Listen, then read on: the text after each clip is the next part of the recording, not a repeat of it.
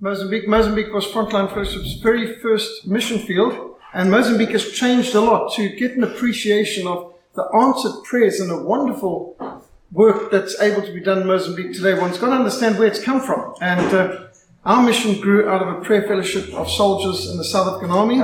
And the first mission field God put before us was Mozambique, uh, the old Portuguese East African. When I came back from my first mission to Mozambique in April 1982, my pastor, Reverend Doc Watson, challenged me. Many missionaries tell what they've done. I would like to know what you've learned. And that challenge has continued to inspire me to look deeper, to discover what God is saying in and through the many obstacles and frustrations and conflicts and through every country that I've had the privilege of ministering in. It also led me to ask many questions. I filled up many notebooks, interviewing missionaries and pastors and refugees, chaplains and evangelists, teachers and survivors of atrocities, prisoners, soldiers, policemen, and even several heads of state.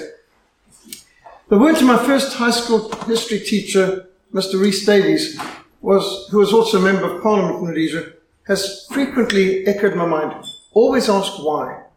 What is the context? Do not accept the official narrative. Beware the victor's version. Wartime propaganda often morphs into peacetime textbooks. Learn to think critically. Think outside the box. Dig deeper. You will not find the truth by accepting the standard narrative parroted in the news media or on the screens or on the school textbooks I'd had. Another very good piece of advice was received after one of my early missions to Mozambique. After missions report back at a church in Transvaal, in Randburg actually, one of the people, never saw him before since, said to me at the door, What you got to say is very hard to believe. Next time take pictures. And that was great advice. I had not bothered to take a camera, let alone any pictures, on my first mission to Mozambique. We've got some artwork for that.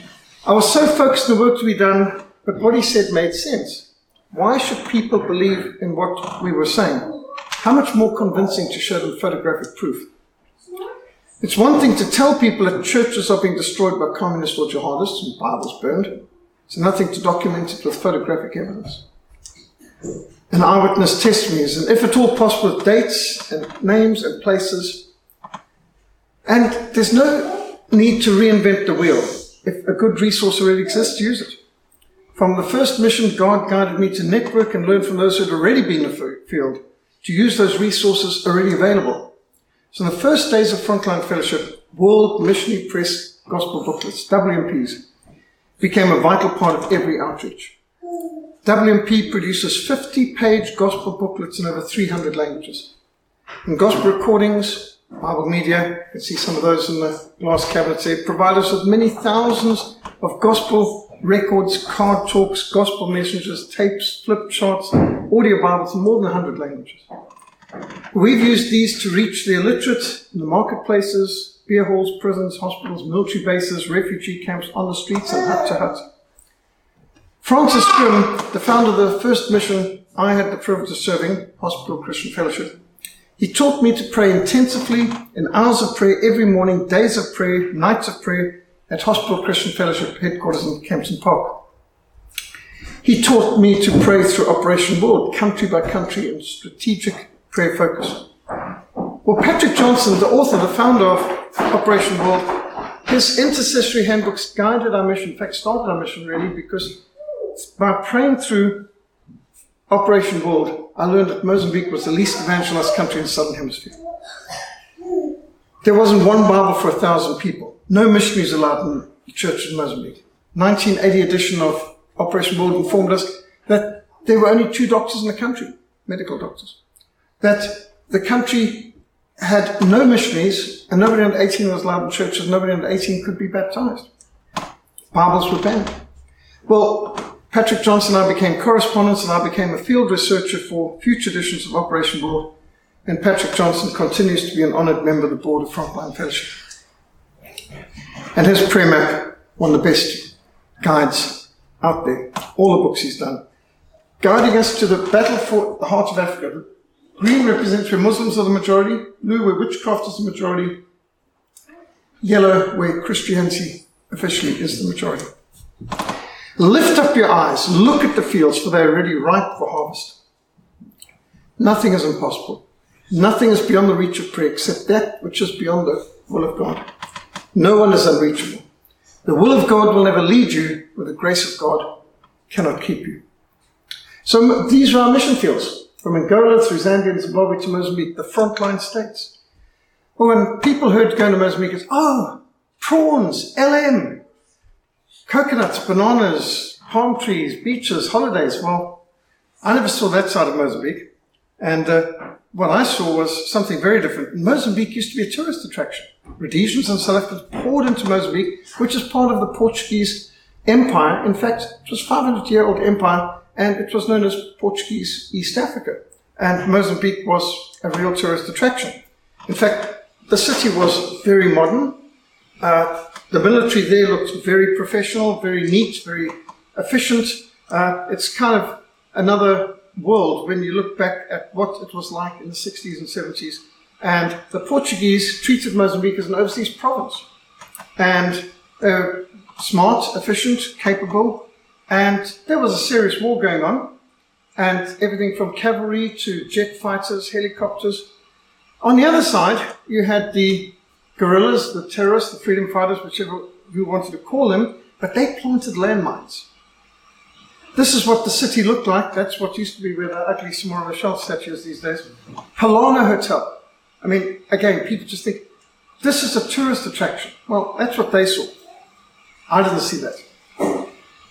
No picture of our early cross-border missions, but this is uh, artistic depictions of some of our early artistic frontline people as to how they saw our cross-border Mozambique. Well, I could show you they didn't have a nice building like that, nor were the glasses in the windows. But anyway, uh, on the way to Maputo on another mission later on. And Maputo was a city that did not have power failures. They occasionally had electricity. A lot of communist graffiti. This is the university, Eduardo Mondlane Marxist University, could tell what was their major. And by the way, just to show you how change isn't necessarily progress, this is what Beira looked like back in the evil days of colonialism, and that's what the same place looked like under liberation a few years later. Can you see the small trees there? Just look, you can see the same trees later. But there's a few things that have changed. Here's the Grand Hotel in Beira. Not so grand a few years later. Liberation can do this for you. And who's responsible? Well, Samora Machel, a Marxist who turned the country into a hellhole and this is how a Mozambican depicts it. This, in fact, depicts what he did to the country very well. Concentration camps, massacres, broken infrastructure. This bridge was out, no signs. Developing world.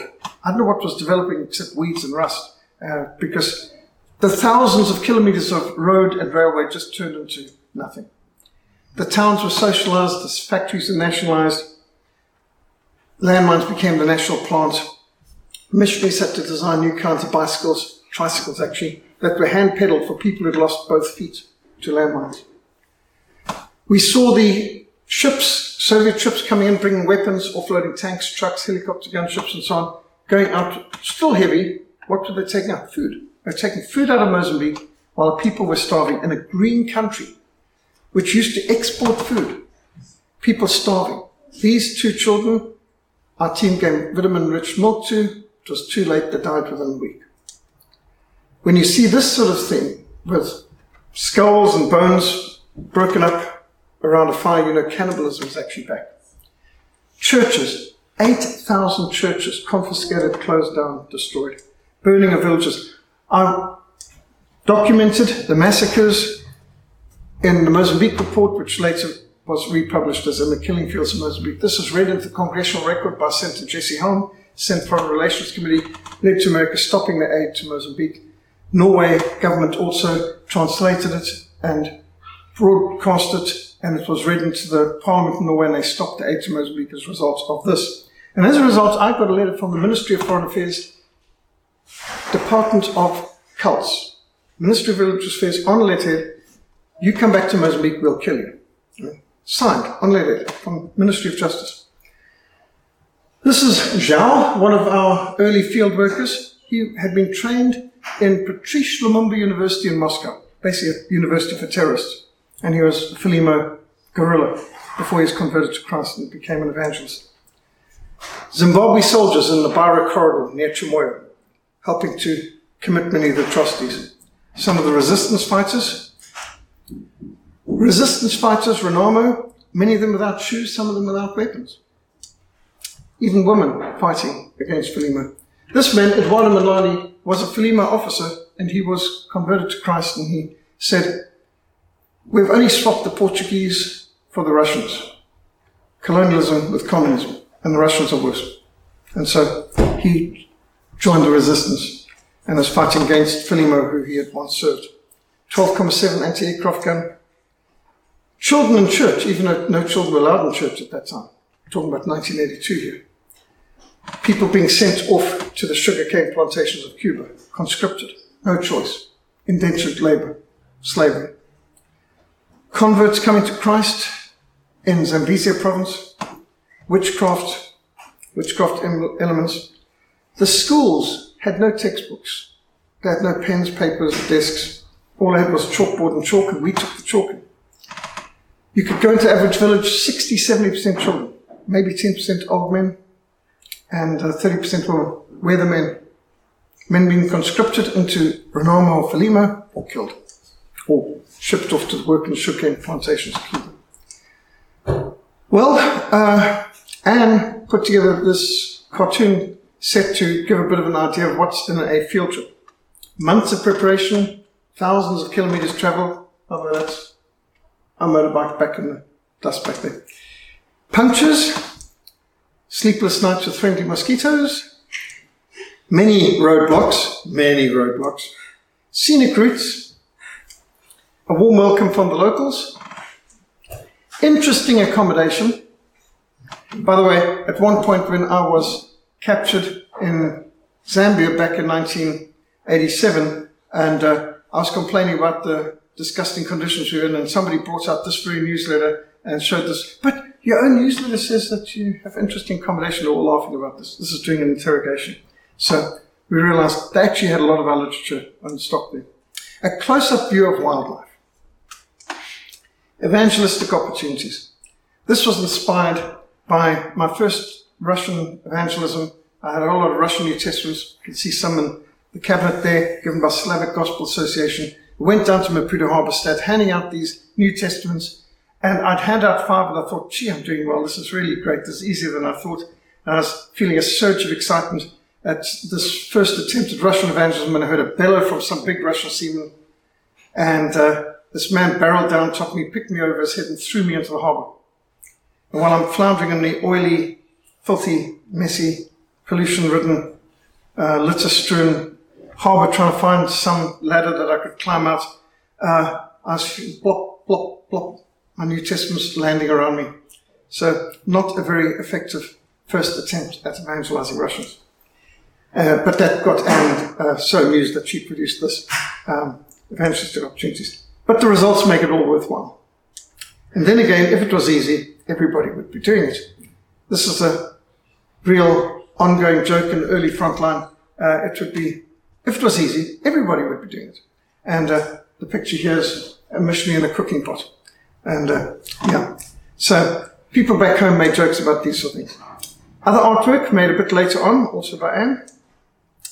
And more recently, Justin, our typesetter, did this cartoon to give an idea of celebrating 40 years in the front line. So artwork's often been part of our work because you can't always take a picture of some of the most interesting things that take place. One of the earliest leaflets uh, of our mission across the borders. And we produced all kinds of tracks. This is our early artwork, being able to communicate what we were learning across the border. And our first board member was Father Arthur Lewis, the man who published Christian Terror, which we've republished, showing how the World Council churches helped the very terrorists like Frelimo and ZANU and ZAPU, who were murdering Christians and burning churches. Churches in the World Council churches giving money to terrorists who were murdering Christians. And this is artwork we got done to depict what was going on in our country as well.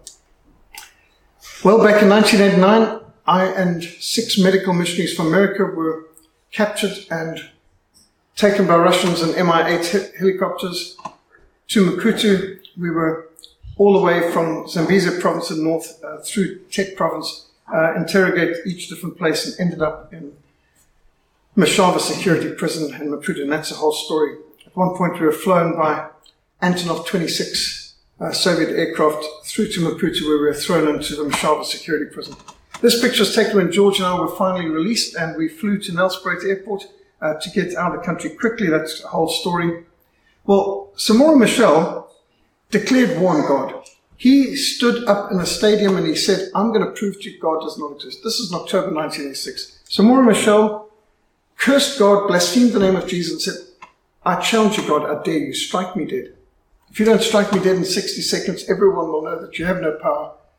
And he counts off seconds dramatically 60, 50, 40. in the end, time's up, God, God is dead. I'm alive. And the people had to clap. Well, they had to. I mean, one party dictatorship.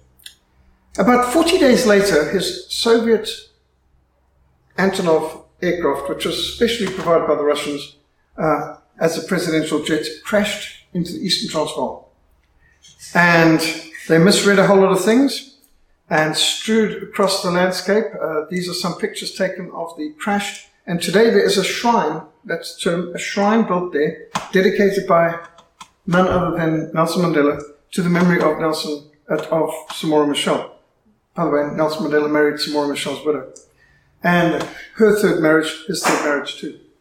And these are some of the Soviet made aircraft still there, which I saw walking around um, not too far from Back to the Bible mission. And uh, it's in Mpumalanga. And here's the shrine. This is the main point of impact. And it was, they hit the ground at about 860 kilometers an hour. It was uh, a controlled descent into ground. They just literally plowed the ground. They misjudged. And these weird poles. They make an eerie sound like ghostly noises the whole time because as the wind blows from whatever direction, it gives us all and it's one pole for each one of the people on board who was killed. So it's most of his Politburo. And it actually says here in this shrine, and they've made all the artwork out of debris from the aircraft. Well, one of our people put out a poster with this aircraft on it, saying, uh, with a picture of Gorbachev, who was premier at that stage, saying, would you buy a used aircraft from this man?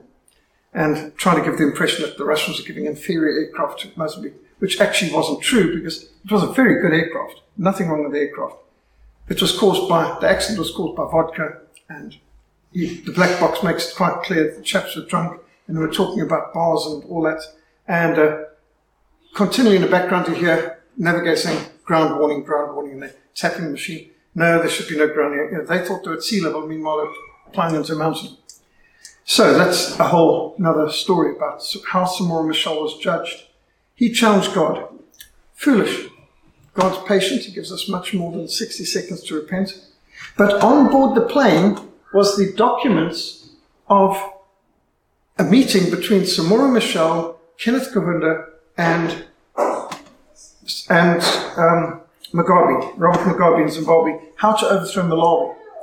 And uh, we copied it, we got it translated from the Portuguese into English, and United Christian Action distributed it worldwide, and it helped to really uh, save Malawi from the Marxist plans to overthrow what was then a Christian country. Well, all this and much more is in the killing fields of Mozambique book. But Joshua 23 verse 14 says, You know all your hearts and all your souls that not one thing has failed. Of all the good things which the Lord your God spoke concerning you, all have come to pass for you, not one word of them has failed. And I think the evidence of that is what you're going to hear now tonight, because Isak has been living in Mozambique for 24 years and his family's been working there for more than two decades. And work that we would never have thought possible. I, I never dreamed that Mozambique could be a country where missionaries could be based. I worked in my lifetime that churches could be built, Christian schools could be built, Bibles could be bought and freely. Uh, the answers to prayer are extraordinary because when I left Mozambique, it did not seem like it could ever be a tourist attraction or anything like that. We were praying for God to judge the wicked, to bring freedom, but I must say, even as we prayed we didn't quite believe it would happen. So, over to you, Isak. Looking forward to hearing your presentation on Mozambique tonight. Thank you, Uncle Peter. Um, it's quite amazing to realize the difference in Mozambique from your time to now. Um, my parents are originally from Bloem, and we, we moved to Mozambique in November of '98, and it definitely is a very different country to what Uncle Peter was describing. And even now, 24 years later, it's very different as well. So, just to share briefly about the history of Mozambique again, um, it was initially colonized by the Arabs, who controlled most of what is today northern Mozambique, and there is still a very strong Muslim influence in northern Mozambique. Um, but as Uncle Peter was saying, it was discovered by the Portuguese and became a colony for, of theirs for almost 500 years. It's quite incredible. The War for Independence began in 1964 and went on until 1974, and Mozambique finally gained independence from Portugal in 1975 when the Portuguese government collapsed. Unfortunately, the government was handed over immediately to the communist dictators and party called Frelimo. Um, soon after independence, all the Portuguese were given 24 hours to leave the country with no more than a suitcase of 20 kilograms. So most had to flee to South Africa and Portugal with absolutely penniless pretty much. Um, and soon after, the Civil War broke out, during which time Frontline visited Mozambique. And it's quite incredible that um, in the 24 years that we've lived in Mozambique, we've only had, I've only met two people who spoke freely of their uh, experiences during the war, which is still such a traumatic event that people don't speak of it freely. It's very hush hush. It's uh, looked upon today as if it never happened. Um, of course, Samora Machel is still he's a he's a Mozambican version of Nelson Mandela for you guys here in South Africa, worshipped as a god almost, uh, absolute hero. But when you talk to people who actually lived through his time as dictator, you hear a very different story. A peace treaty was signed in Rome in 1992, ending the civil war. Our new president became um, Joaquim Chissano, who was uh, the former foreign minister to Mozambique, and he was very open to uh, foreigners. Um, he opened the country to missionaries and Christians, and Mozambique went from being a very closed country to a very open country with many opportunities, both for business and for missionaries. It was in the early 90s that my parents came to know the Lord, and um, in the mid 90s when the Lord called them to Mozambique and we moved to Mozambique in 1998. Uh, but I will share about that more later. Currently, Mozambique has a population of almost 33 million people. Um, our majority of population is still under the age of 18. 52% of the population is under age of 18. Although it's not so much due to war, it is actually due mostly to HIV AIDS we have some of the highest infection rates in the world, and our province, where I live, has the highest rate within the country. Officially, one out of four people in our province is HIV positive. Um, but considering that they're not testing probably half, it's at least double that, I think. Um, besides HIV/AIDS, uh, malaria is still a very prevalent and serious disease all over the country. Uh, tuberculosis, very, very common. Cholera, many other diseases, including leprosy, is quite common throughout the nation. After all these years, Mozambique continues to be the seventh poorest country in the world, which is a step up considering when we moved there in 98, it was the poorest country in the world. So we've, we've moved up at least seven places, which is nice. Um, currently, Mozambique is a republic in name only, as Mozambique is officially classified as an authoritarian regime, with Frelimo being in power since independence in 1997, I mean 75, and they've continued in power since then. Since independence, we've had elections, but everybody knows the elections have not been free or fair. The party controls the presidency, they control parliament, and they control the whole justice system in our last elections, um, in I guess about three years ago, um, a quite well-known election observer was assassinated in broad daylight, actually not far from our home in Xai-Xai. He had been in a conference where they had been meeting, discussing the election, and as he walked out to his car, he was shot over 30 times. Uh, the assassins jumped in the car, rushed off, and they had an accident crossing the Limpopo Bridge River. Uh, two of them died, uh, three were caught, and they were all special uh, military police. Uh, with their official firearms, but they of course claimed that this was completely of their own volition. Nobody sent them. I mean, nobody would do that, right? so um, we have a lot of freedom compared to what it was before, but it's also quite a bit of a facade. You don't speak out against the government. You keep quiet. You keep your head down, and you do what needs to be done. Um, yeah.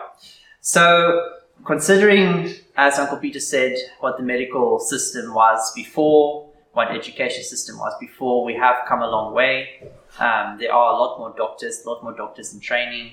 Um, unfortunately, the education system in Mozambique is horrendous. Um, if you think it's bad in South Africa, you have not seen the Mozambican education system. Uh, officially, 53% of the population is illiterate. I would argue it's quite a bit more than that. Um, but it's very, very common, even in the cities and towns, to find uh, kids in grade five, six, seven who can't read a single word or write a single letter. And um, our family has always been um, has always seen this and been very interested in Christian education. That is one of the areas that we work in. So, um, interestingly enough, the Frelimo and Marxists and communists completely failed in making Mozambique a Marxist atheist nation, which was their purpose. Uh, Mozambique is an extremely spiritual and religious nation. And um, in my 24 years living there, I have not come across a single true atheist. Like people might even say, I don't believe in God. What did happen now? Uh, just, uh, just. Uh, Oh, sorry. that's okay. There we go. Um, yeah, so I've come across one person who first said he was an atheist, and you talk to him, it's like, oh, I just don't believe God's involved. But you believe in God? Yeah, of course there's God. And it's just uh, spirituality is such a reality to Mozambicans. Um, not necessarily Christianity, but I mean, their ancestor worship, the demonic forces they deal with, it's part of their daily lives. So uh, it is interesting that our curriculum in Mozambique in the schools is still very communistic, very atheist, yet you have such a religious and spiritual people.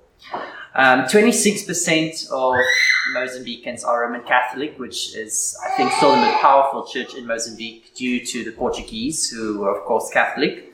Uh, next, we have the 18.3% Muslims, uh, which are in the north, they make up the majority of the people, but in the center and south, they're our business class, middle class people.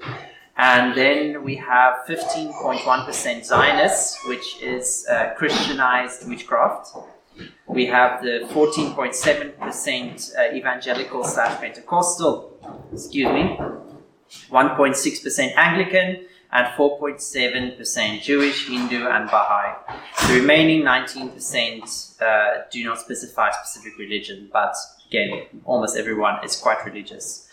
Now, amongst the 14.7 evangelical and Pentecostal churches, um, it is sadly true today that there are not many biblical churches, and I can't help but wonder if a lot of this lack of biblical churches is not due to the destruction of Bibles in the wartime.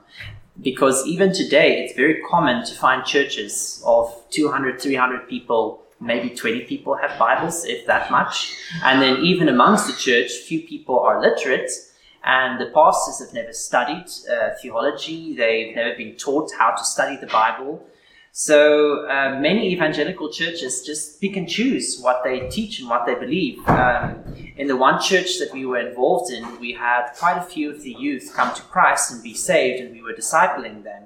And um, as they were being discipled and started living a biblical Christian life, they started pointing out sin in the church, adultery and witchcraft, and they started standing up to it like, this is not right, this is not right, it's not Christian, this shouldn't be in the church. And the church board called a meeting with the youth leaders, and I was there, and, and the one church board member said, The Bible's a big book. You can't follow everything, so we just pick and choose what's useful for us, just leave the rest. So don't take the Bible so seriously. And, and sadly, that is a reality of many evangelical churches. Um, I will say that is, of course, not everyone, and we are so grateful to say that in the last, I would say, 10 years, there has been a lot of growth of reformed biblical churches in Mozambique, new ones being planted, uh, good biblical teaching being spread, training of pastors by different ministries, and uh, that is always such a joy to see, and we are grateful for that. So after the war, as I said, Joaquim Chissano, our president, opened the doors completely to missionaries. It was very easy to go to Mozambique as a missionary. Um, for years, it was just missionaries were respected, they were looked up to, and um, they were welcomed because they knew we were coming to help a country destroyed by civil war. And with over the years, things have changed a little bit. Our second president after the war, Armando Guebuza, um, I think he's the Mozambican version of Zuma, that he didn't really care about politics, he just wanted to line his pockets. Um, but our current president, uh, Philip Nyusi, he is actually a Muslim. And uh, interestingly enough, he is the first president who was not uh, a political figure during the war, but he is also the most unfriendly to foreigners and Christians since the war has ended. Um, it just he is now nearing the end of his second term, and there are already discussions of him being allowed to run for a third term, which is by law actually unconstitutional. But of course, in an authoritarian state, he can do whatever he wants. Um, but just in the nine years that he's been in power, we've really seen the change. Um, the our documentation, for instance, has almost quadrupled the cost. It, no more than that. It used to be uh, about four, five thousand rand uh, for our residence permits, and now it's about twenty-five thousand rand for our residence permits per person. And that's not including your work permits and a whole lot of other things. So he's really made uh, the red tape, the paperwork, the cost, made it extremely difficult uh, to be a missionary, to be a foreigner in Mozambique. Um, it's specifically targeted towards foreigners, but even more so to religious workers and NGO workers. He's, they've actually said they do not want to give any more visas or residence permits to religious workers. So it's much easier now going in as a business person as a tent maker and using your work or business then as an opportunity to be a missionary, which is uh, quite kind of what our family is doing as well. So uh, it's interesting now we have the threat of Islamic terrorism in northern Mozambique. And if you had told us 10 years ago we would have Islamists attacking the country, we would have laughed and said it's absolutely ridiculous. It's, we only hear about this in the Middle East and Northern Africa, but Mozambique, come on. I mean, I grew up with Muslims around me. Most of the, our neighbors on our street were Muslims, and they're such liberal. I mean, it's there's so it's, Islam is like a culture to them, not much of a religion. They don't even know what they believe, and they're extremely open, extremely kind, very friendly. And the thought of there being terrorism in the country just seemed so foreign to us.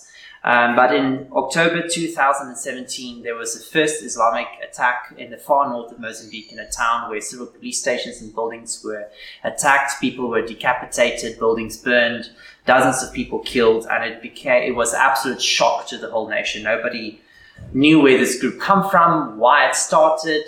And even to today, very little info is known about the terrorist group. Um, but apparently, it started in 2015 under a, a Kenyan cleric and he realized in the far north, which previously had been Renamo, um, Frelimo had not invested much, so there is a lot of dissatisfied and uh, begruntled people in the north, and they were able to recruit among the young Muslims there um, soldiers for their cause. The majority are Mozambican, um, at least that's what they say, um, but we have people from Tanzania and Somalia part of this terrorist organization. ISIS officially adopted them in 2019, and they're now part of the African Caliphate. And it's the attacks have been ongoing since 2017. Uh, for 2017, 18, and 19, it was relatively hardly ever reported on, uh, even though attacks were constantly happening in villages. People were being slaughtered, decapitated all the time. But it was just hush hush. Nobody spoke about it. There was, the media was not allowed to report on it, and the world didn't really care because, I mean, who cares about the Africans, right?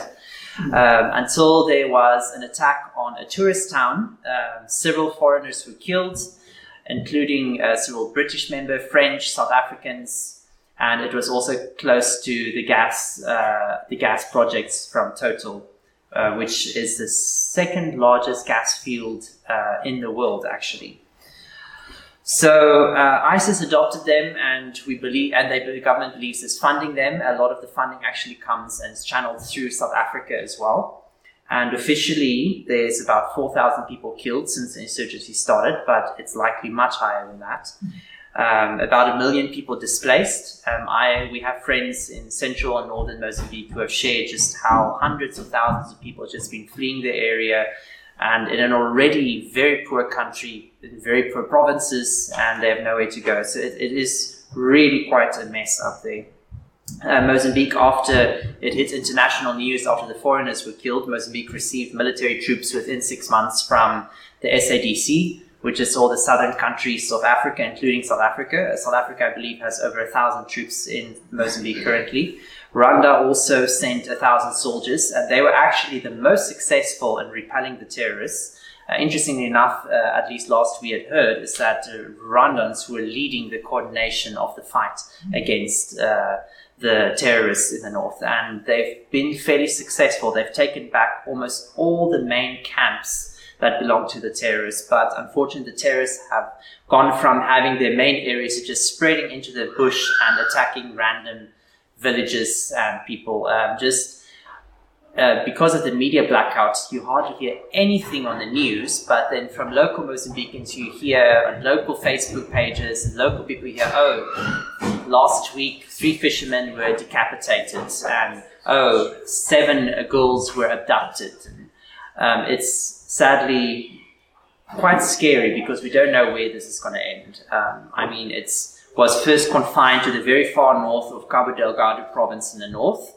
which then spread to the rest of the province, which there have been actual incursions into the neighboring provinces. And our prime minister once let slip on uh, national TV, which it was very quickly erased, but people remember what he said, that he believes that there are probably uh, sleeper cells in almost every province within the country which is quite likely. Even just uh, a, month ago, I visit, I went to drop someone off at the airport in Maputo, and I was so surprised by how security had been heightened. I mean, before security was so ridiculous, but now there's military checkpoints and there's barriers and feels like you're in a war zone going to drop someone off at the airport and they inspect your vehicle and everything. And uh, it shows that they realize the threat of the terrorism spreading to the whole nation, especially to, especially to the capital, is very real. And sadly, Mozambique is not prepared for this. Um, they are trying to really keep it under wraps, so very few people speak about it, very little is known about it.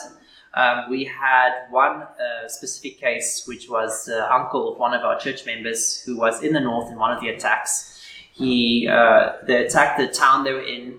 He and his co-workers went to hide in a house, a safe house, and they were hiding in it for three days. The attack was ongoing. After three days, some of the workers, there were about 20 of them in the little room, just had a small bag of uh, dry raw rice that they were nibbling on over these days. Uh, half of them decided they were going to try and make a break for it. So They opened the door, ran out towards the bushes. Some of the terrorists saw them, shot, and I believe killed most of them. Some made it into the bushes, but unfortunately, they revealed the location of the about 12 who remained behind. And the terrorists came, blew the door open, came in and uh, tortured and tied up uh, these men inside there for approximately four or five hours. Um, when I met this man, his arms still had the scars. It looked like they had cut his arms with knives, but it's just the ropes, how they tied his elbows behind his back. And it was uh, just so sad as he told that they they have absolutely no mercy. He says there's no compassion, no humanity almost left in them. They were just um, so ruthless and looked at, at them as if they weren't even human. He said there was a, a, boy, he said maybe 11, 12 years old, and he said in his mind he thought maybe this child will have compassion on me. And he said he was probably the most cruel out of all of them. And it has become public knowledge that they are recruiting a lot of child soldiers and they would celebrate seven, eight year old boys coming back from their first kill after murdering uh, someone. And uh, these Muslims then proceeded to shoot and decapitate everyone in the room, including this young man whom I met. They shot him, thinking they shot him through his heart, but they forgot the heart is on the left side of the chest and they shot him on the right side of the chest. And he collapsed, they left him for dead, and he woke up maybe 10 minutes later, realized he was alive, everyone else was dead, and he managed to get up and run out where he was found by some of his co-workers in the bush and miraculously a helicopter flew over them in less than 50 minutes and saw him and rescued him and took him to hospital where he received uh, life-saving care.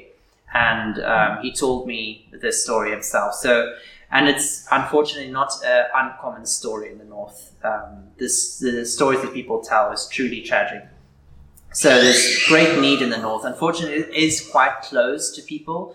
Uh, they don't want foreigners going up there. They're not very open to people working in the area. Um, but it is a big need. So yeah, that's a little bit about Mozambique. Our family does not live in the far north, so we are not directly affected um, by the terrorism. We are in the far south. Um, this is me and my family, um, my mom and dad, on the side, my brother in the middle, and me and my sister. So I'm the youngest of us three kids. Uh, there's a nine year difference between me and my sister, and eight years between me and my brother. Uh, my parents were saved in 1991, I believe.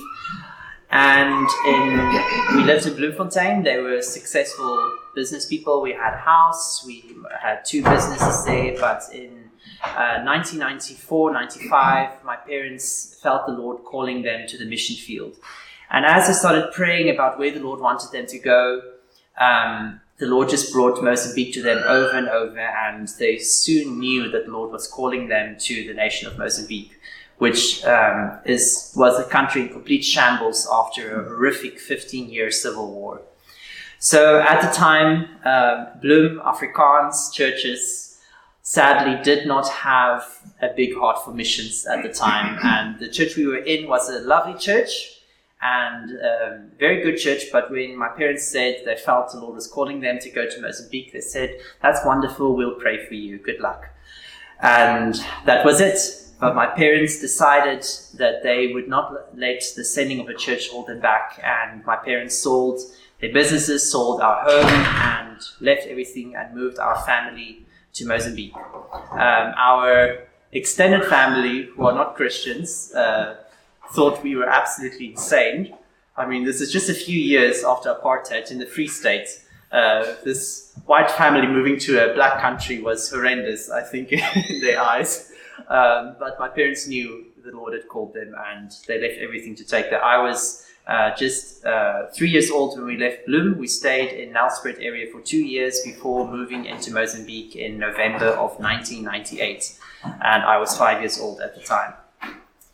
So my parents uh, have always believed, after reading uh, George Mueller's autobiography, that they wanted to be a faith-based mission, and we have lived through Mozambique through all these years, uh, trusting in the Lord, and we have seen the Lord's provision for our mission, for our family. I can't tell you how many people have told us we need to go back to Africa. You don't, you shouldn't be here. You weren't sent here. We don't know what you're doing here. You guys aren't going to make it here. And most of those people who said it are not in Mozambique anymore. I, actually, I don't think any of them are, and yet we are still there. And it's not anything because of who we are or what we have done. It is truly just the Lord keeping us. And growing up, I can't tell you what a faith building experience it was. Um, sometimes as a family, not even knowing where our next meal would come from, and yet the Lord would always provide. And I never, our family never went hungry, and the Lord kept us there. And it's yeah, truly the Lord's faithfulness was amazing. Um, I absolutely love my parents. Um, I've come to respect them even more as I grew older, realizing what they left coming to Mozambique and giving up and sacrificing everything to be there. Um, they are now this year, next month, actually celebrating uh, 40 years of marriage. Um, and they are still about as much in love now as they were as newly married couples. I, I think uh, Daniela, who visited, commented on how just how sweet and affectionate they are still until this day, cuddling, holding hands, sitting together. Absolutely precious couple who really love the Lord and are such an example to us. Um, very close to both my parents, um, especially close to my mom, and. My mom actually has had very severe health problems throughout most of her life. She has had severe osteoporosis since her late teens and has broken her back, has had uh, major back surgery, broken several bones, lives in chronic pain since she was in her late 20s. She's had chronic pain and it's become part of her. her she actually lives with a hairline fracture in her neck, and the neurologist specialist was just like, ah it's too dangerous to do the surgery. If you can live with the pain, then just live with it. And you wouldn't imagine it if you met my mom. I mean, she's going on and busy in the house, and we sometimes uh, get very upset when we get home after she's alone and she's up there on the ladder, busy hanging the curtains. Like, Mom, get off the ladder. You can't be up there. She's like, Oh, but you guys can't get the curtains right the way I want them. I think that's probably what every mom says. Um, but uh, yeah, my mom is a very precious woman uh, who truly loves the Lord, and she is the housewife who keeps all of us together and fed and alive. And she, um, yeah, she's the glue of the family and the prayer warrior that prays for our whole family and our mission, and we're truly grateful for it. Um, I did forget going back now just for a second. My dad, um, he's the quiet leader in our family, filled with much wisdom. Um, yeah, he he truly is such an example to us of who a godly man and husband and leader should be, and we're truly grateful for him. Then the oldest is my sister Annika. Um, she uh, very soon after finishing school started working in children's ministry. She opened a, a Christian preschool in our just outside our home actually and has been working with children's ministry over the years since then. She right now is not currently with our mission but is the head of the English department at another Christian school a few hours away from us. She has been there for the past few years and she absolutely loves the work that she does. Uh, my brother John, he is, um, yeah, we are very opposite in personalities. We used to be arch enemies before Christ saved us both. But after the Lord saved us, it's amazing how relationships can not only be healed but built. And I'm grateful for my older brother. And he uh, works with my dad in construction, which is the company that supports our mission. I will speak more on that later. But he also works in children's ministry and Sunday school classes with the kids. Uh, which is quite interesting because he always said he didn't want to have anything to do with kids. Now he's teaching Sunday school class every week to the kids, often over a hundred children. So well done to him. so yeah, here is me and my parents. Uh, we are the four family members at our mission in Xai-Xai. Uh, Xai-Xai is about four hours north of uh, Maputo. It's a growing small city with a population of approximately 127,500 people. It is the capital of Gaza province. It is a city that in 2000 was mostly underwater due to severe flooding. The whole city was destroyed. Uh, I was a small child during the time. Our neighborhood, which is by the beach, was thankfully highly elevated. So we weren't affected directly, except for being almost out on the streets because we were kicked out of our home as we were renting at the time. But uh, by the Lord's grace, we were able to find another home and um, yeah, anyway, it's the, the city was destroyed. Most of the province was destroyed by the 2000 floods, and it's um, it's been rebuilding since then. Uh, Xai-Xai is the business and commercial center for our province. Um, it's not quite as touristy as the provinces above and below us, but it does have stunning beaches, as you will see later. Um, Xai-Xai and Xai-Xai, the largest employer, is, I think, the government. Um, there is a government department on every street. I mean, I don't know how many government departments there is. It's just, uh, just to give you an idea of how it is, when you go to certify a document, you walk into the office and you hand your document to be certified. The first person takes it, looks it over, hands it to the next person. He first, the first person's job is to check that you have a copy and the original. Then he passes it to the next person, who then fills in a form, who then passes it to the next person, who fills in another form, who passes it to the next person, and then registers in a book, and then it passes to the next person, who stamps it, another person who watermarks it, and then another person who you pay for the certification. So that's just an idea of how government is run and works in Mozambique. And that's why it's probably the largest employer in the country and in our city for sure. Uh, most of the people who don't work for the government uh, live off small businesses, whether that is just street vendors. Um, yeah, I, I will say Mozambicans are extremely hardworking people, very innovative. They will make a plan. And uh, farming is still a very big part of Mozambique, not big farms, but substance farming. And I, I think almost every single family in our small city has a garden out there somewhere where they go and ha- or send someone to work and um, work this ground and work at the farming. Our town is also, and our province, not necessarily our town, but our province is quite well known for its witch doctors. Uh, witch doctors from other provinces come to ours to be trained. Um, it's very common, even in our um, city, Xai-Xai, to have whole street, like everyone on the street is witch doctors living there, and you'll hear the drums, and we see them commonly walking around. We know what dresses and clothes they wear when you come as a foreigner and you buy the traditional clothes, you sometimes have to be a bit careful that you don't accidentally buy witchcraft uh, clothes. We once made the mistake. My mom found this lovely hand-woven basket, and the guy was like, "Oh yeah, it's very traditional, very traditional." My mom bought it. Oh, what a lovely basket! And we had it in our living room for two years. Nobody said anything until one Mozambican pastor was like, Do you know what that basket is? And I was like, No, I don't. It's just, oh, oh yeah, that's the basket that the witch doctors use to put the demons in, and that's uh, for safekeeping. We're like, Oh, that's lovely. I guess we'll burn it now. so sometimes you have to be careful. Uh, this is our home.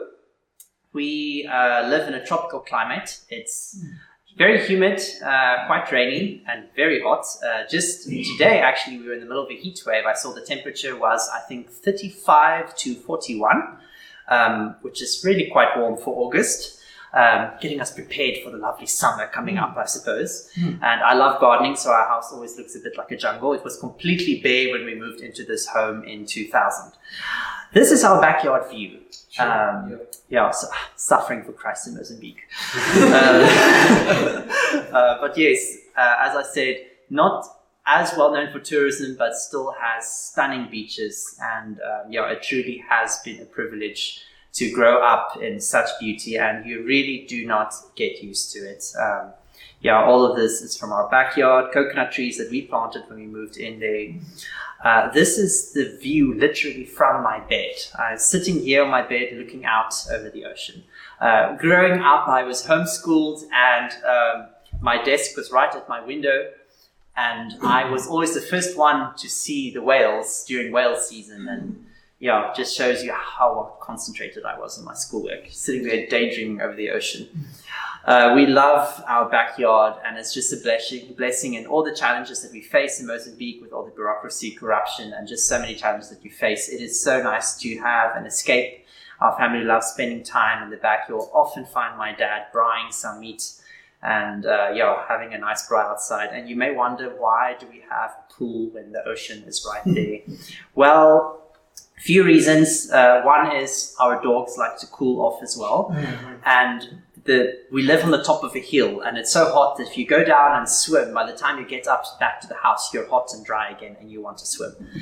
And not to mention, if you have water cutoffs, which thankfully over the last 10 years has improved a lot, it is very nice to have a swimming pool because my mom and I both love our garden enough that we will carry buckets to water the garden instead of letting it die in the drought. Our family is big animal lovers. Um, yeah, we recently had a discussion on the WhatsApp group which we have with a few of the young people here in Cape Town. I mentioned another dog we rescued in Alpha, made a list of all the animals we had and her speculations of she I think she said we'll have like a, a she she said like in a ten in a year's time you'll be having like 200 animals and uh, she might not be too far off. Mm-hmm. Uh, yeah, some of our dogs, Mozambican Rescue, Bella, Dobie, a Doberman, our Boerboel, and our two small dogs. Uh, one on the left is my mom's baby. He's our oldest, 13 years old, Mickey. Uh, this is Joey. He is my sidekick, and he. This, my brother, since I've been in Cape Town now almost three weeks, my brother says he goes every night into my room to check for me. And this is uh, two nights ago, sitting on my bed waiting for me to come home. So, yeah, I do miss my babies. Um, we do love taking our dogs for walks. It is uh, always so nice after a long day at the school or at the church and coming home and taking them out for a relaxing walk on the beach for exercise for them and us. And my parents do it as well in the mornings normally. Our dogs, the big ones, are supposed to be outside dogs, but I mean, how can you say no to that face in the rainy weather? So they, I think they do end up more inside than outside. Uh, we also have a parrot, African grey. I received it for my birthday when I was 13 years old. Um, she destroyed more of my school books than I cared to count, and other books as well, which is always a nice excuse. You know, the dog ate up my homework. I just said the parrot chewed up my book. Uh, we've rescued tortoises because unfortunately they eat tortoises in Mozambique. These are two recent babies that uh, we were given. Um, I think we have seven, maybe eight tortoises. I've kind of lost count. They live in our garden. And at our school, we have started rescuing dogs as well. This little puppy, uh, her name is uh, Killer. Um, she arrived at our school all mangy and full of fleas and half dead practically. Nobody thought she would survive, but she pulled through. Uh, she is extremely traumatized and terrified, hides in her dog kennel. At least she did for most of the few months of her life. And sarcastically, I decided to name her Killer. And then this is a cat that we got as well, who hides out all day and only comes out at night when anyone is there, and her name is Brave. Then we have this, okay, she looks kind of cute in this picture, but in truth, she's hideous. Uh, but a very sweet kitty, and we've named her Flower. Uh, two recent rescues in my dad's construction site that we found. Um, yeah, mom abandoned them, one died. We rescued these two. And just a week before I came here, our local vet called us and said, Isak, I have this woman who wants to uh, poison her dog with rat poison um, because apparently it's a young dog and it's chewing everything up and she can't take it. So she told me to come pick the dog up or she's killing it. And the vet can't accommodate the dog. She's like, Isak, can you take it? I'm like, okay.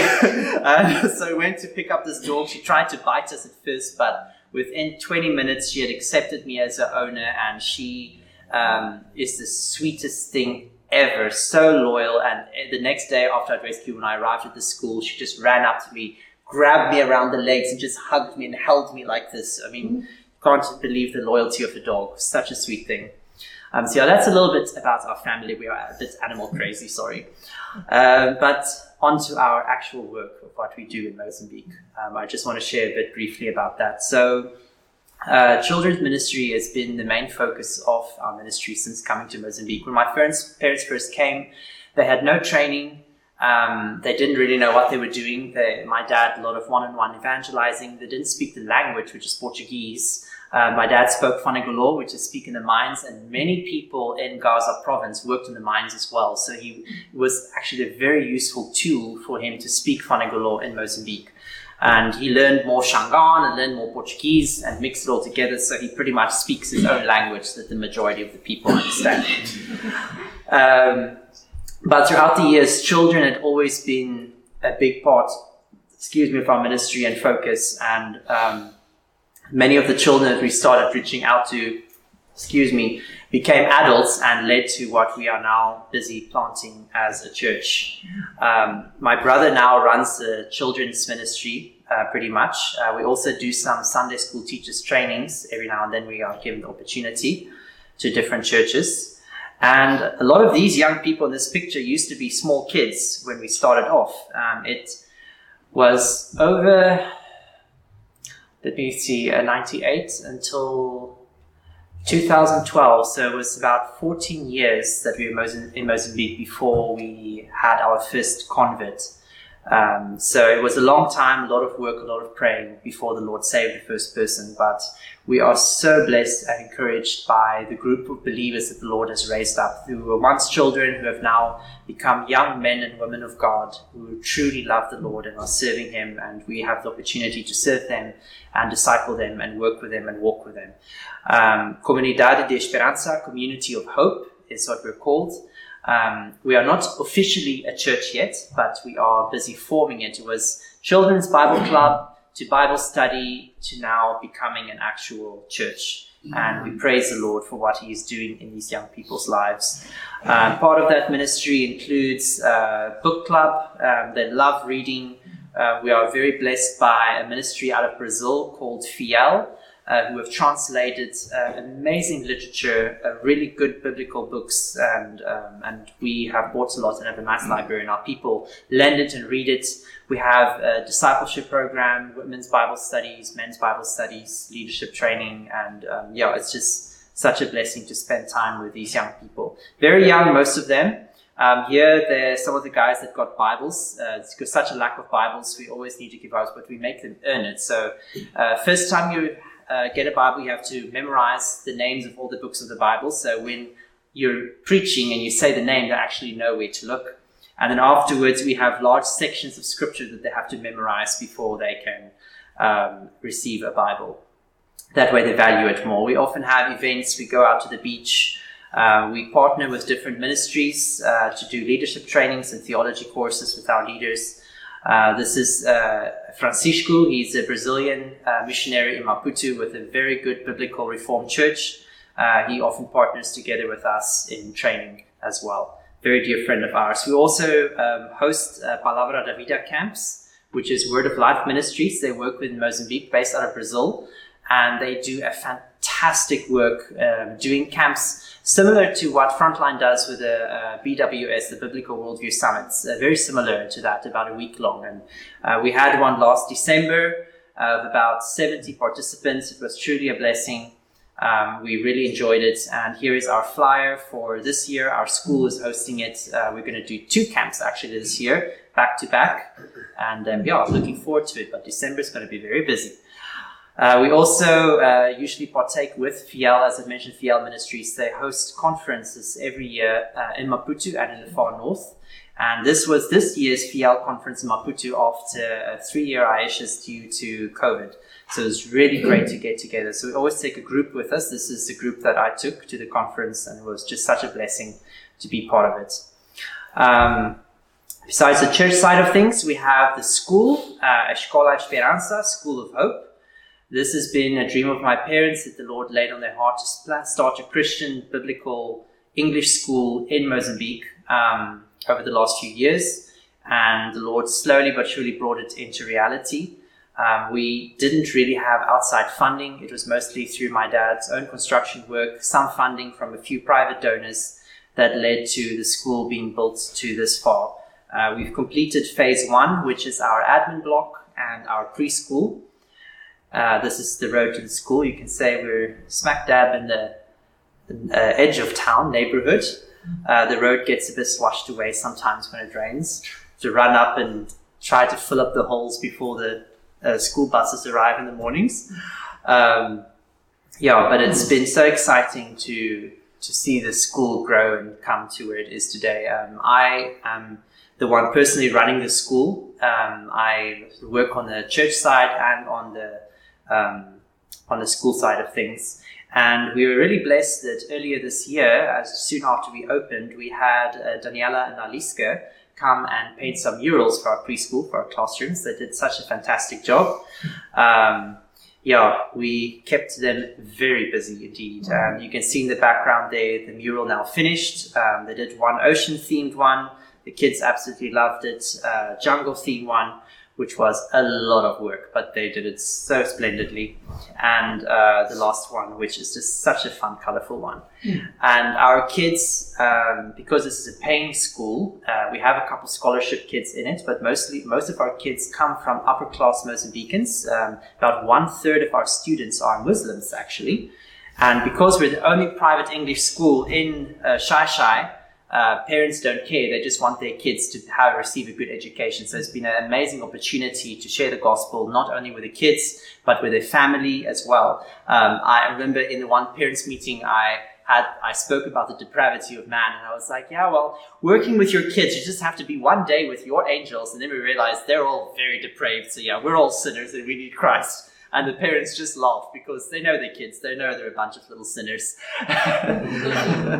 um, but we truly love these children, and uh, because they're upper class Mozambicans, often both parents work, and the kids will only be at home with a maid who does not educate, love, or discipline the kids at all. So when they arrived at our school, they were Yo, I, I don't think there's an appropriate word to say what they were when they arrived. Yeah, they were just quite a handful. Let's just leave it at that. And we were almost dead the first two weeks every day.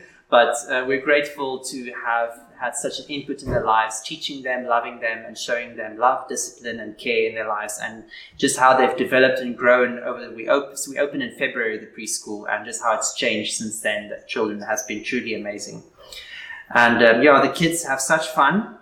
The purpose of this school is uh, twofold. We believe, first of all, that not just the poor people need Christ, wealthier people do as well, which is why I want to reach the wealthier class of Mozambicans through a high quality um, private school. But we also believe, and our purpose is for this school then to fund our other education projects where we work with local churches and uh, teach reading and writing to all the kids in higher grades as well. And it's all, of course, free. So, um, yeah, this is one of our special needs boys. Uh, we realized he was autistic and had him officially diagnosed as well. Such a sweet boy. He went from not ever making eye contact, not wanting to be touched, just always sitting there ordering things. Now he's actually participating in activities, makes eye contact, and has even started to speak.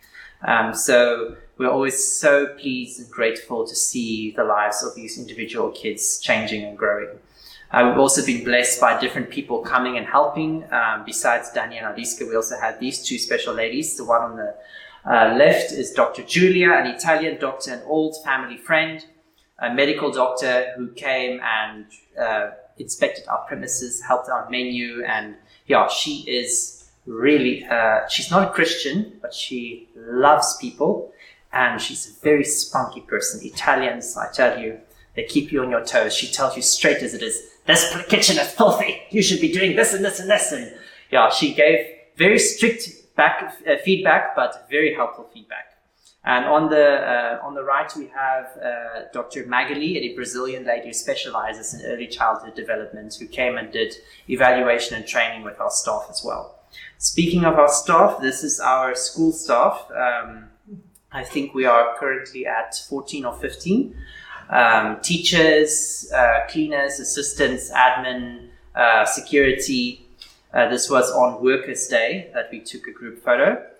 And uh, yeah, we are now on most of these young people, at least, most of our teachers were children who grew up in our ministry, were saved, and we have been blessed to have them now work with us as well. So it's really great to work with people you know, and it's such a great opportunity to disciple them and work with them. We now started our next building, uh, which is going to be the largest building of our school. Um, it will include three large classrooms, a kitchen, um, office and bathrooms, and a hall that will seat over 300 people on top on the second floor. Um, this will be used uh, for church purposes, ministry purposes, and for the temporarily as our primary school while the primary school is being built.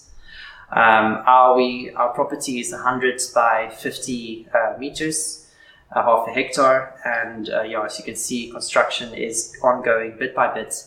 Um, yeah, we're really blessed by the Lord's provision that we've been able to come this far. It's truly only by His grace.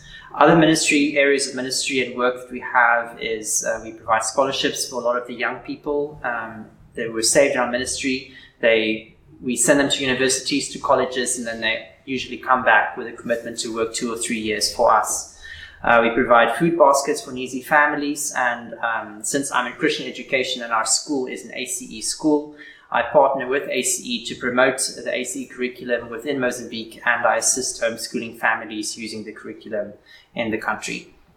So, supporting our ministry, as I said, we're a faith based mission without a sending church, just a few private donors who have helped us throughout the years we have a construction company uh, that my dad and my brother run um, that provides for most of the mission and what we've been able to build. And the Lord has just been so good during COVID. Over 80% of construction companies closed down in Mozambique uh, due to the economy crashing. But amazingly, during those years was the time that my dad had some of the largest jobs and works, and we received the largest income that time. That's the years that we were able to build up our school. And yeah, the Lord's provision has uh, been quite amazing. You can see here is a school my dad was building for another uh, church actually in our area. Uh, there, the building is finished. And uh, yeah, here is another school building that my dad built also for someone else. So yeah, Emmanuel Construções. Um, my dad employs over 35 people, I believe. And um, many of them are young Christians from our ministry as well and yeah, it's it's truly in a country where there's such um, low employment and so many people struggling. It's really such a blessing to be able to provide good employment to people that they can work honestly and provide for their families. Yeah, so that's a little bit about um, our family. I'm sorry I was quite ill this week, so I didn't have a lot of time to prepare. Um, but I just wanted to share briefly about what we do in Mozambique. Um, our, my contact info is here, email address and phone number, and our school's Facebook page. Um, you're welcome to look it up or contact if you ever have any more questions. Um, speaking of that, uh, I don't know if there are any comments or questions about our ministry about Mozambique. I'd be happy to answer. Um, some of the names of your camps and the events, like what does it mean? So, like uh, Palavra da Vida is Word of Life as the camps. Uh, the conference that we help and participate in, Fiel conference, is Faithful. Um, and then our school name, Esperança, and our church name, Esperança, means hope. Um, and uh, yeah, that's the name of our ministry is Hope. It's, it's always always connected with that. Yeah. Hmm. I just, I just want to say, um, pictures don't do justice. Um, the school is so beautiful, and just all the fruit trees and mm. all the details and the tiling. It's just so well done. It's amazing. Thank you, Dan. Mm. Do you have Christian media, Christian radio stations you can tune into, things like that? Uh, we do not have Christian radio stations. Um, Fiel actually is one of the ministries, and Palavra da Vida are two of the ministries that have been working on social media, providing uh, good videos and locally made materials as well that's going out on social media quite a bit now. Um, but yeah, we resources are quite difficult to find in Portuguese and very expensive. Uh, like we have um, the um, the Bible League and a couple of different organizations that do provide literature and resources, but it's out of the price range of most Mozambicans. Uh, so that's why we often have to have a fund that buys it, and then you have ways of them earning it, like the Bibles, such as what you do. Are you saying there's no Christian radio station in Xai-Xai or in Mozambique? Um, not in Xai-Xai. I, I, can't speak for the rest of Mozambique. I'm sure there are in some areas. Are you able to tune into a Christian no. radio station? No, it's not. None? none in our area, no. Yeah. Mm. Mm. Wow. Uh, you yes. mentioned the president doesn't like Christians and foreigners. Yes. He's Muslim. Is there any reason do you think that the Muslims, I mean, why wouldn't he be against secular people or against, why is there a particular, I mean, it's kind of strange to me that they, that's who they target because mm. they, essentially they are no threat to Muslims ever physically. Yeah. You know, Christians have really been known for massacres and, but they, they don't, so they tolerate all those other things, witchcraft or whatever. It's just very strange to me that that's that's what they their MOSM and yes. Uh, and, and I noticed that is it do you think it's a power struggle that they feel that um, they're going to lose power because they what, what, what, do you think the reason? Yeah, I mean, I think on the spiritual side of things, uh, Christianity will always be targeted by non-Christians uh, because the world is always against Christ. Uh, it's the enemy. But uh, I think from a political standpoint, I do think it is a bit of a power struggle because they do know uh, Christians actually do the most good in the country, and the more good they do, the more the influence grows within the country, and it does become a threat to them because they are such a corrupt governments and Christianity is pointing out against corruption, standing up against what's wrong, and they do want to limit that influence for sure. Um, our minister of religion, I'm not sure if it's still the same person, but last I heard was a Muslim woman as well. and um, they wanted uh, last year actually they wanted to uh, ban Christian schools. That they said you could only have a class teaching Christianity in a secular school. But when they brought it to Parliament, one of the uh, Christian parliamentarians and said, "Wait a minute! If you do that, then." The Muslim schools also cannot teach Islam in their schools. They can only teach it in a class, and yeah, the bill was dropped very quickly after that. um, so yeah, it's we we really can feel the, the rope tightening against us uh, in regards to religious liberty. It went from being very restricted to it was actually classified as one of the most religious free countries in the world. And now we are feeling a bit of the ropes tightening around us again. Um, nothing like before during the war, but we can feel the difference from when we arrived there to where we are now. Yeah. So why was your mom's dream to have an English school in Mozambique?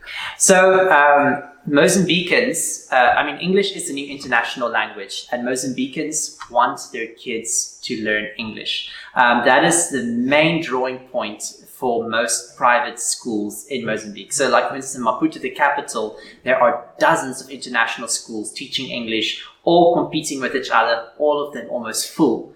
So in Xai-Xai, there's nothing like that. There is a Catholic uh, Portuguese school.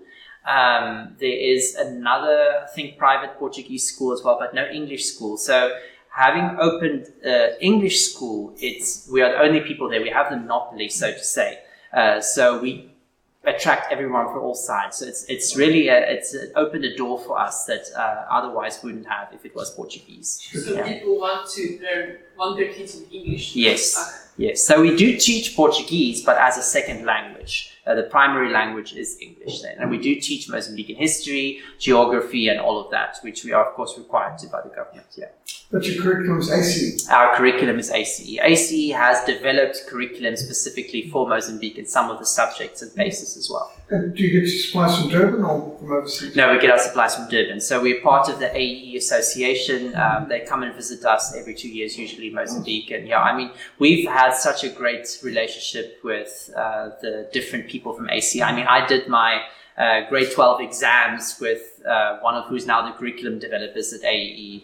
And uh, yeah, we're close friends with many of the people there. Do you have any idea how many other ACE schools there might be in Mozambique? Yeah, so currently there are uh, full ACE schools. I believe there are four.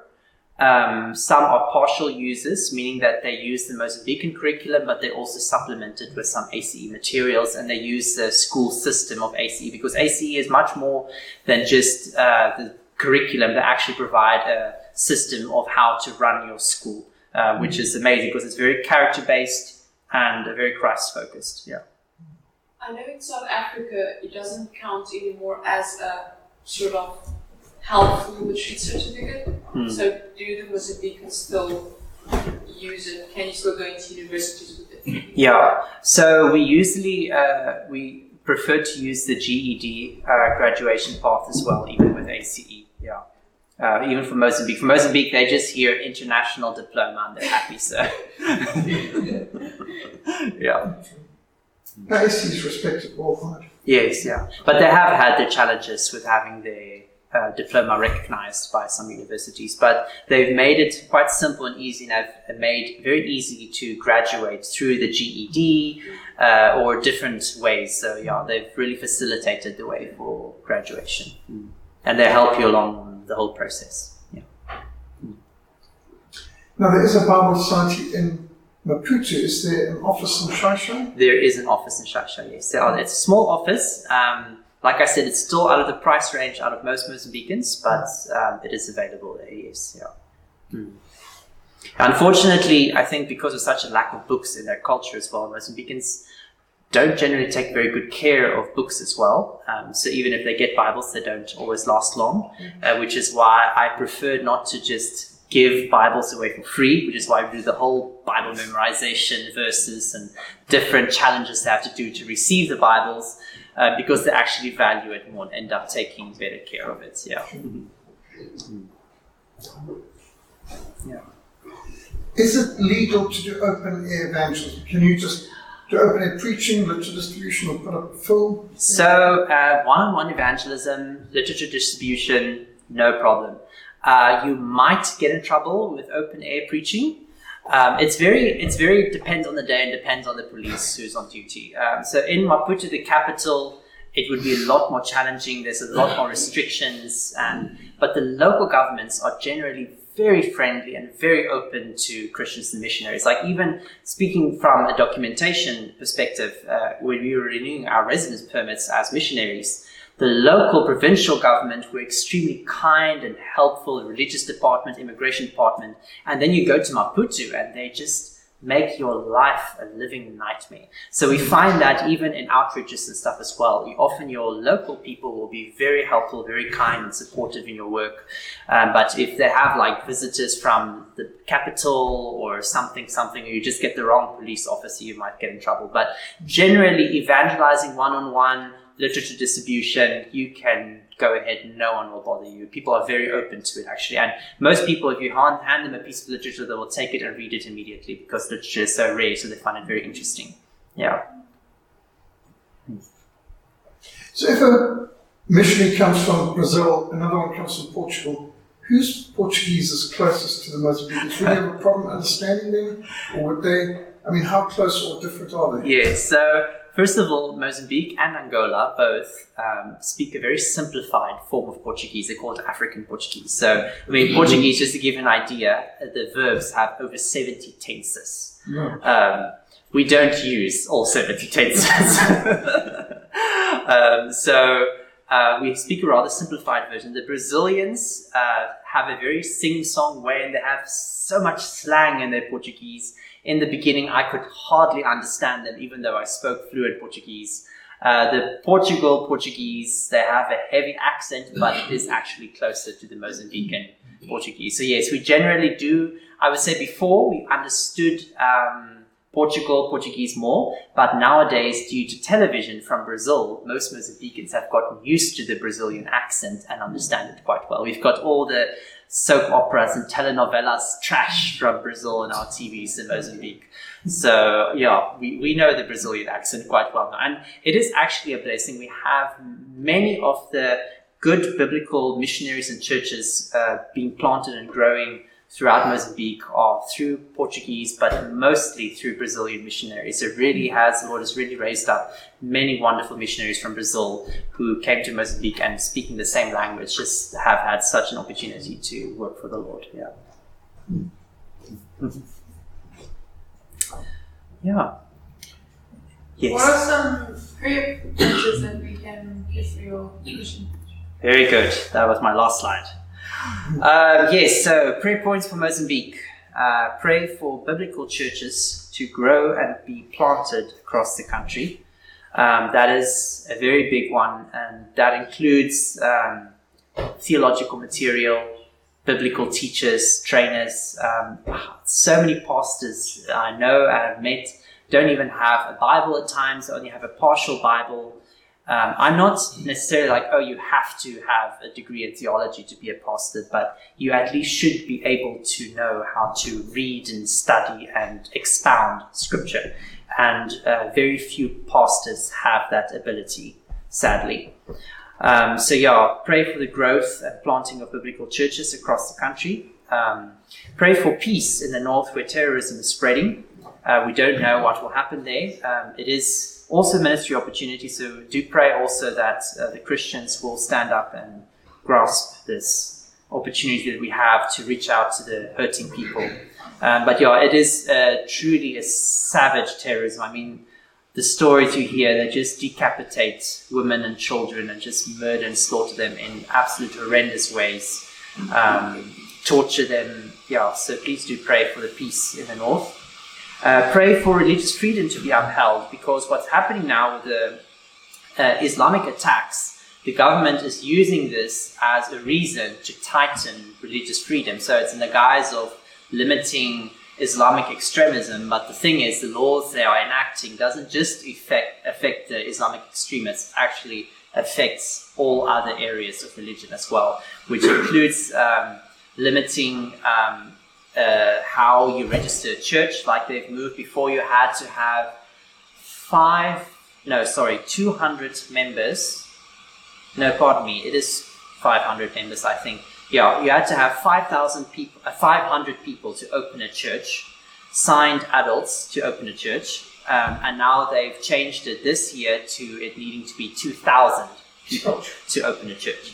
So practically, you can't open a church. So we actually with uh, that uh, pastor Francisco, who I showed the Brazilian missionary, in connection with him, just before this legislation we went through, uh, we and a couple other Reformed churches together uh, gathered uh, over 200 signatures and uh, submitted our application before it was raised to 2,000. So we are hoping that we will officially be registered as a church and we will all be sister churches, Lord willing.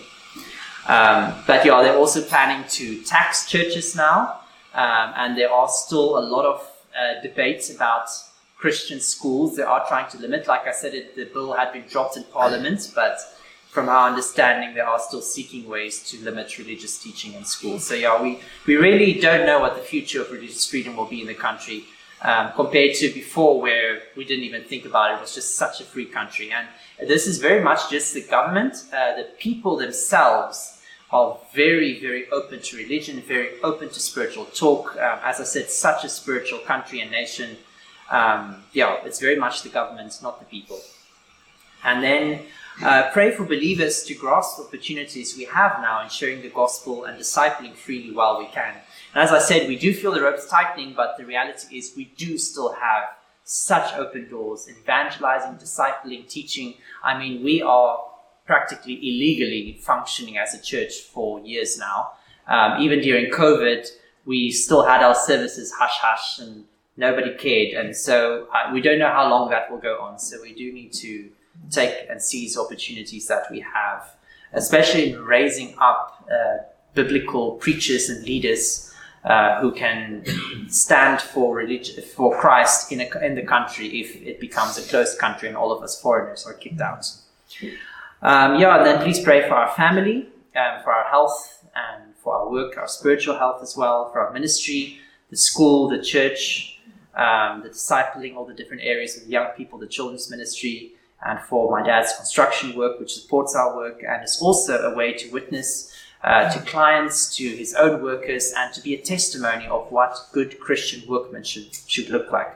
Because uh, if you look at Mozambican homes, you look at the old Portuguese building, which after some over 100 years are still standing very strong, with no maintenance, and you look at a Mozambican house built maybe two years ago and it's full of cracks and half the ceiling is collapsing and yeah, they, they cut corners very much. So to to have to be a, a, a construction company doing good, um, high quality work is a big testimony as well in the country.